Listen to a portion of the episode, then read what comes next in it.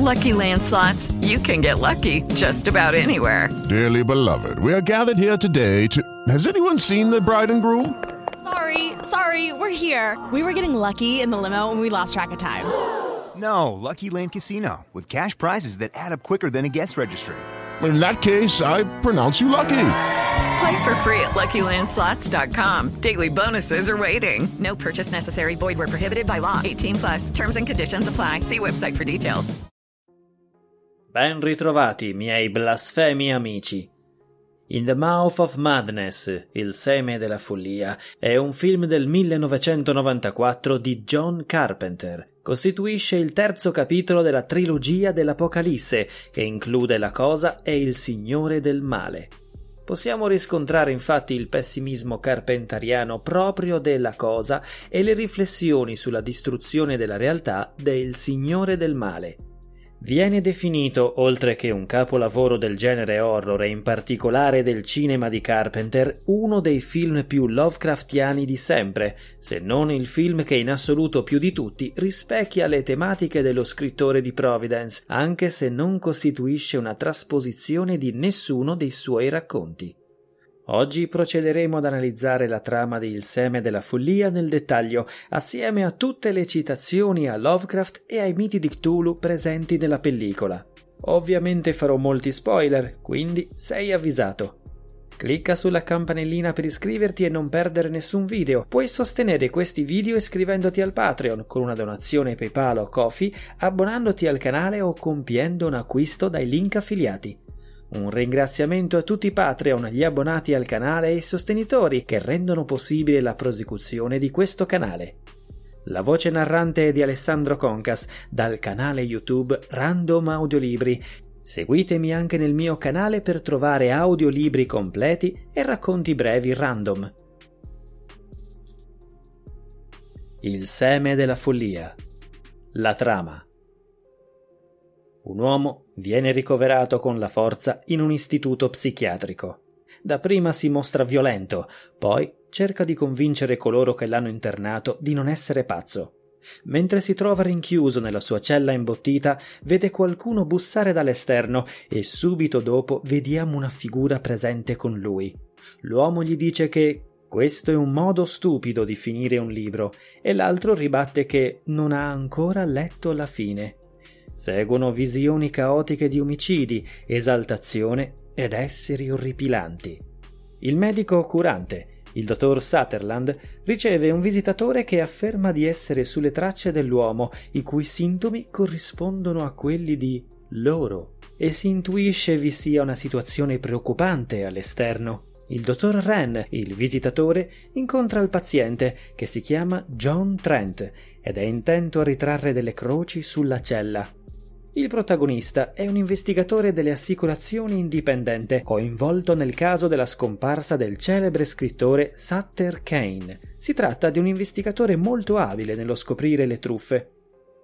Il suo datore di lavoro gli assegna il caso della casa editrice Arcane, la cui richiesta di risarcimento della scomparsa del loro autore Sutter Kane potrebbe costargli milioni. Mentre discutono i dettagli, un uomo esaltato con un'accetta fa irruzione nel locale e chiede a Trent Non leggi Sutter Kane? Prima che possa uccidere Trent, viene freddato dalla polizia. Sutter Kane è un celeberrimo scrittore di romanzi horror, tanto osannato che le persone letteralmente devastano le librerie che non hanno il suo ultimo romanzo nelle fauci della follia. Stando alla casa editrice, Kane è scomparso da un paio di mesi, dopo aver inviato alcuni capitoli del suo nuovo romanzo al suo agente. Si scopre che il maniaco con l'ascia era proprio l'agente letterario di Kane. I libri di Kane producono effetti di straniamento sui lettori più deboli, come evidentemente è avvenuto all'agente. La responsabile della casa editrice, Linda Stiles, non sa nemmeno dove vivesse, ma conferma che da tempo Kane mostrava segni di squilibrio, come se credesse a quanto narrato da lui stesso nei suoi libri. Mentre si trova in libreria per prendere qualcosa di Kane, un giovanotto straniato gli dice che lui lo vede. La notte Trent legge un libro di Kane e sogna di trovarsi in strada, dove un poliziotto butterato percuote un uomo. Viene circondato da una folla di esaltati, tra cui l'agente di Kane, il quale viene fatto a pezzi dagli altri con l'accetta e che gli dice Lui ti vede. Una volta sveglio inizia a ritagliare parti delle copertine dei romanzi di Kane e da essi ricava una mappa che colloca Hobbs End proprio al centro del New England. Trent e la signorina Styles partono per Hobbs End, mentre nel frattempo si avvisa l'insorgere di una sorta di follia contagiosa per tutto il paese. Mentre guida, la donna investe un ciclista, ma questi si rialza come niente fosse e dice che non lo lasciano andare. Una volta giunti a Hobbs End, apparentemente una comune cittadina di provincia, la Styles vede una folla di bambini correre, ma si rivela essere un'allucinazione. La città sembra deserta, ma Styles individua delle analogie con quanto descritto da Kane, che citava qualcosa di enorme, con braccia come serpenti, che venne visto muoversi. Prendono una stanza nell'albergo locale e la Styles nota che i personaggi di un quadro a volte sembrano di profilo e a volte di spalle. La proprietaria però nega in maniera poco convincente di avere mai sentito parlare di Sutter Kane. I due si recano quindi alla chiesa locale, che viene raggiunta da un gruppo di uomini armati. Il loro capo sta cercando suo figlio e il bambino appare dietro le porte dell'edificio. Queste si aprono e chiudono ripetutamente, apparentemente da sole, e al posto suo appare invece Sutter Kane. Accorrono dei Doberman che iniziano a sbranare i malcapitati. Mentre i due fuggono, una ragazzina dice loro: Io vedo. La Styles rivela a Trent che in origine la scomparsa di Kane doveva essere una trovata pubblicitaria per accrescere la visibilità del libro, ma poi questi è scomparso davvero Inaspettatamente i due hanno trovato davvero Kane in quella cittadina e la Styles è turbata, giacché quanto hanno visto era riportato nel nuovo libro di Kane. Esso preannuncia il ritorno del male che ghermirà l'intera umanità a partire dai bambini. La Styles sostiene che devono leggere il finale del libro per scoprire come andarsene. Trent però non le crede. Parlando con la signora Pickman nell'hotel, nota che c'è qualcosa nascosto dietro il bancone, ma prima che possa approfondire, Styles fugge con l'auto. Incatenato al bancone c'è un uomo nudo, presumibilmente il marito della Pickman. Quella notte un uomo dice a Trent che Kane ha fatto qualcosa ai bambini nella chiesa e loro hanno contagiato gli adulti e lo esorta ad andarsene. Styles si dirige in chiesa e vede una serie di bambini butterati che le dicono che oggi è il giorno della mamma. Nella chiesa, in una stanza che un attimo prima appariva vuota, trova Kane intento a battere la macchina da scrivere e una mano spuntata dal nulla la afferra. Lo scrittore gli rivela che non è lui a inventare le storie, come credeva un tempo, ma che sono loro a dargli il potere di renderlo reale, e si odono rumori minacciosi dietro una porta. Kane le mostra il libro e la donna assiste a fotogrammi di passato e futuro, visioni da incubo, al termine delle quali le sanguinano gli occhi. Mentre lei lo abbraccia, vediamo il retro del corpo di lui divenire un essere raccapricciante. Tempo dopo Linda torna in camera da Trent in stato confusionale, gli dice che si sta perdendo e lo supplica di non leggere il libro. Trent cerca la signora Pickman, ma scendendo nello scantinato dal quale ode delle grida, fa una scoperta terribile. La donna appare come un essere mostruoso pieno di tentacoli, intenta a fare a pezzi il marito con l'accetta. Trent torna in camera per portare via Linda, ma vede dal corpo di lei uscire dei tentacoli da sotto una porta. Subito dopo lei appare con aria serafica e Trent viene scagliato fuori dalla porta con una forza sovrumana. L'investigatore fugge di corsa e, voltatosi, vede un essere simile a una mantide antropomorfa. Giunto in città, vede una serie di persone intente a fare il giro tondo attorno a Linda, alcune delle quali deformi. Ritrova l'uomo che lo aveva avvisato e questi gli rivela che sua figlia più piccola, la sorellina di Johnny, lo ha ucciso dopo aver ucciso sua madre. Subito dopo si spara con il fucile perché così è scritto nel libro. In strada riesce a catturare Linda e a fuggire in auto. In macchina la donna inizia a baciarlo, poiché è quello che prevede la sua parte nel libro ed è quello che le persone vogliono leggere. Giunti a una cabina telefonica, Trent vede il ciclista lugubre investito in precedenza. Styles gli riferisce che Kane ha un lavoro per lui ed esce dall'auto iniziando a contorcersi in maniera inconcepibile. Mentre fugge in auto, Trent vede le linee stradali prendere fuoco e si ritrova inspiegabilmente nella strada di prima, tra la folla di esaltati. Fugge ancora e, tornato fuori città, vede ancora il ciclista con a bordo Linda. La scena si ripete ancora e l'investigatore capisce di non poter abbandonare la città. Cerca quindi di investire i folli, ma tra loro vede Linda e per evitarla finisce per sbandare. Trent si rifugia in chiesa e in confessionale trova Kane, che lo informa che il suo nuovo libro cambierà letteralmente il mondo, poiché prende forza dai nuovi lettori e credenti. Quando le persone iniziano a non distinguere più tra fantasia e realtà, le creature del passato possono intraprendere il viaggio di ritorno. Lucky Land Casino asking people what's the weirdest place you've gotten lucky? Lucky? In line at the deli, I guess? Aha, in my dentist's office. More than once, actually. Do I have to say? Yes, you do. In the car before my kids' PTA meeting. Really? Yes. Excuse me, what's the weirdest place you've gotten lucky? I never win and tell. Well, there you have it. You can get lucky anywhere playing at LuckyLandSlots.com. Play for free right now. Are you feeling lucky? No purchase necessary. Void where prohibited by law. 18 plus. Terms and conditions apply. See website for details. Maggiori sono coloro che credono, più velocemente essi torneranno e questo libro si preannuncia un bestseller superiore anche ai precedenti. Con una serie di sbalzi di situazione inspiegabili, Trent si ritrova nella stanza di Kane, che gli porge l'appena ultimato nelle fauci della follia e lo incarica di diffonderlo perché lui ora ha, un nuovo editore. Afferma che Trent è una sua creazione, come Hobbs End, poiché lui scrivendo ha dato vita a entrambi.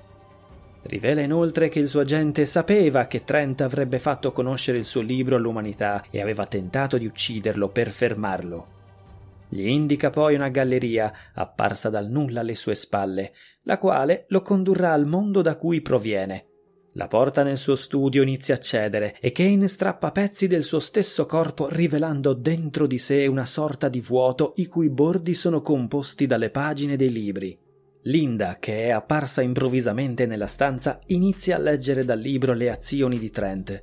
Dall'abisso nero senza fondo iniziano a sgorgare esseri mostruosi, pieni di zanne e tentacoli, che iniziano a rincorrere Trent lungo la galleria. Prima che possano agguantarlo, l'uomo si materializza in una strada di campagna. Incontra un ragazzino che mostra di non conoscere Hobbs Hand. Tornato in città, riceve un pacco, anche se nessuno dovrebbe sapere dove si trova, ovvero il manoscritto di Nelle fauci della follia. Mentre è a bordo di un autobus, sogna Kane che gli dice di essere diventato Dio e che il suo colore preferito è il blu. Quando si sveglia, Trent vede che tutti e tutto è di colore blu e inizia a urlare.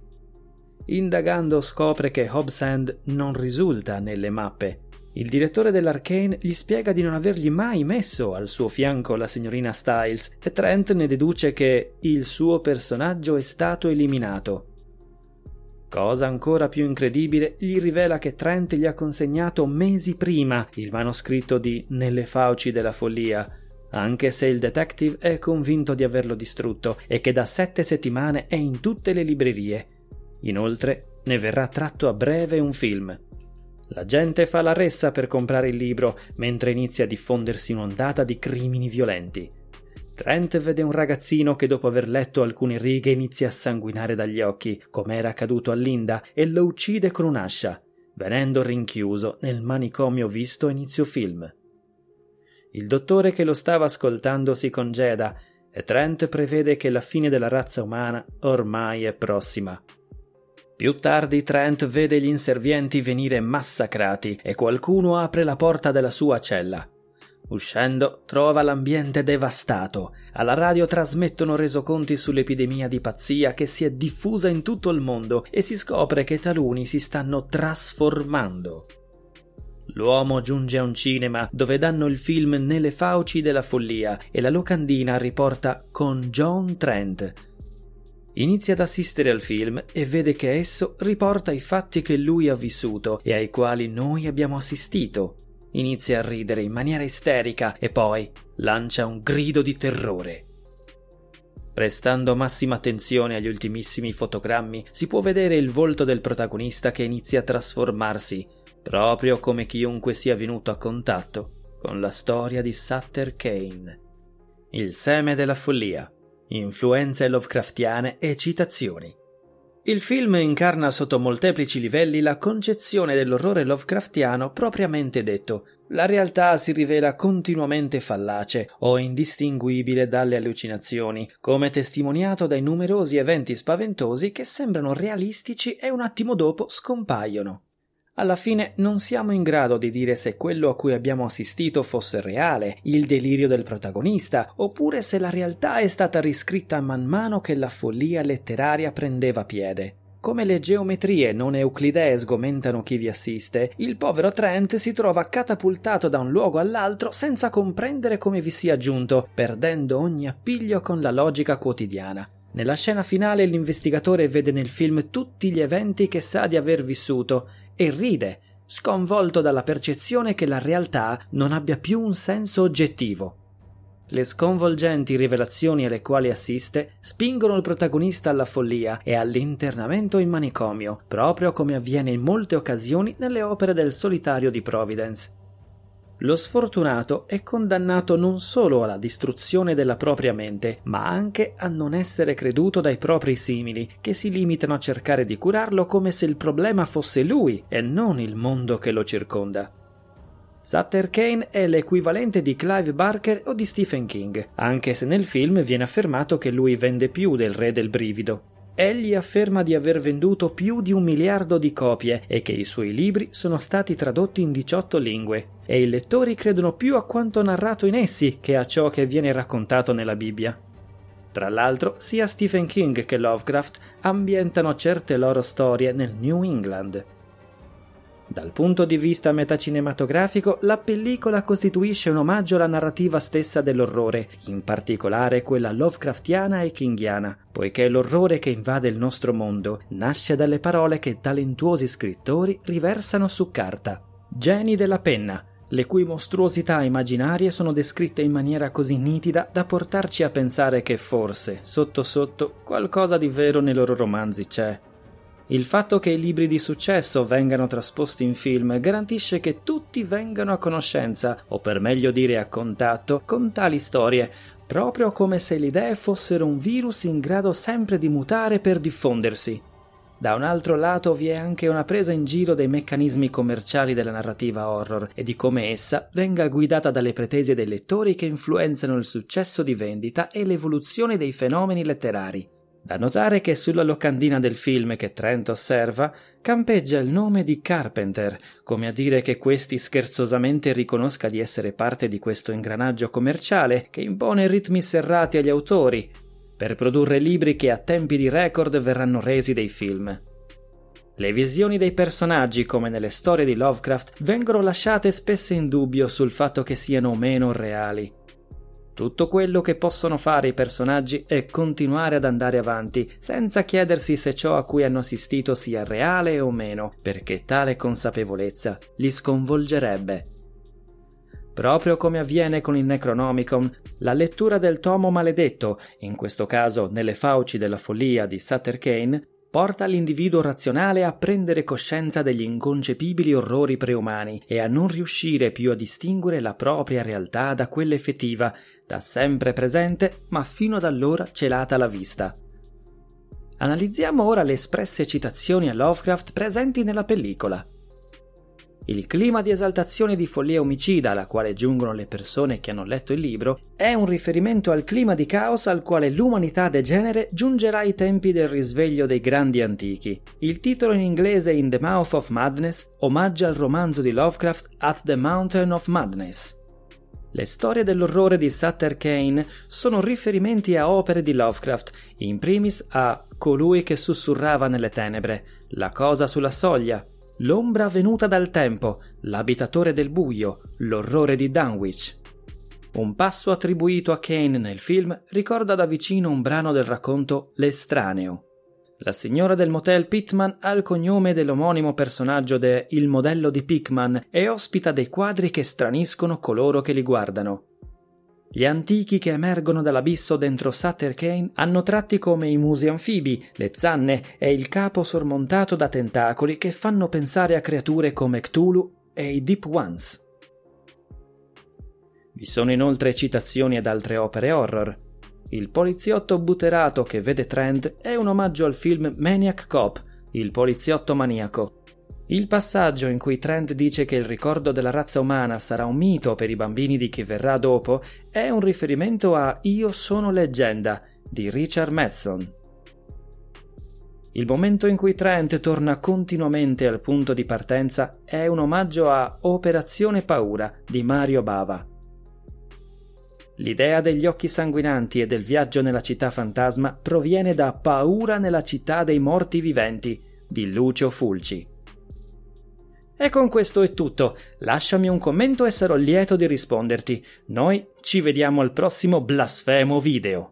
Lucky Land Casino asking people what's the weirdest place you've gotten lucky? Lucky? In line at the deli, I guess? Aha, in my dentist's office. More than once, actually. Do I have to say? Yes, you do. In the car before my kids' PTA meeting. Really? Yes. Excuse me, what's the weirdest place you've gotten lucky? I never win and tell. Well, there you have it. You can get lucky anywhere playing at LuckyLandSlots.com. Play for free right now. Are you feeling lucky? No purchase necessary. Void where prohibited by law. 18 plus. Terms and conditions apply. See website for details.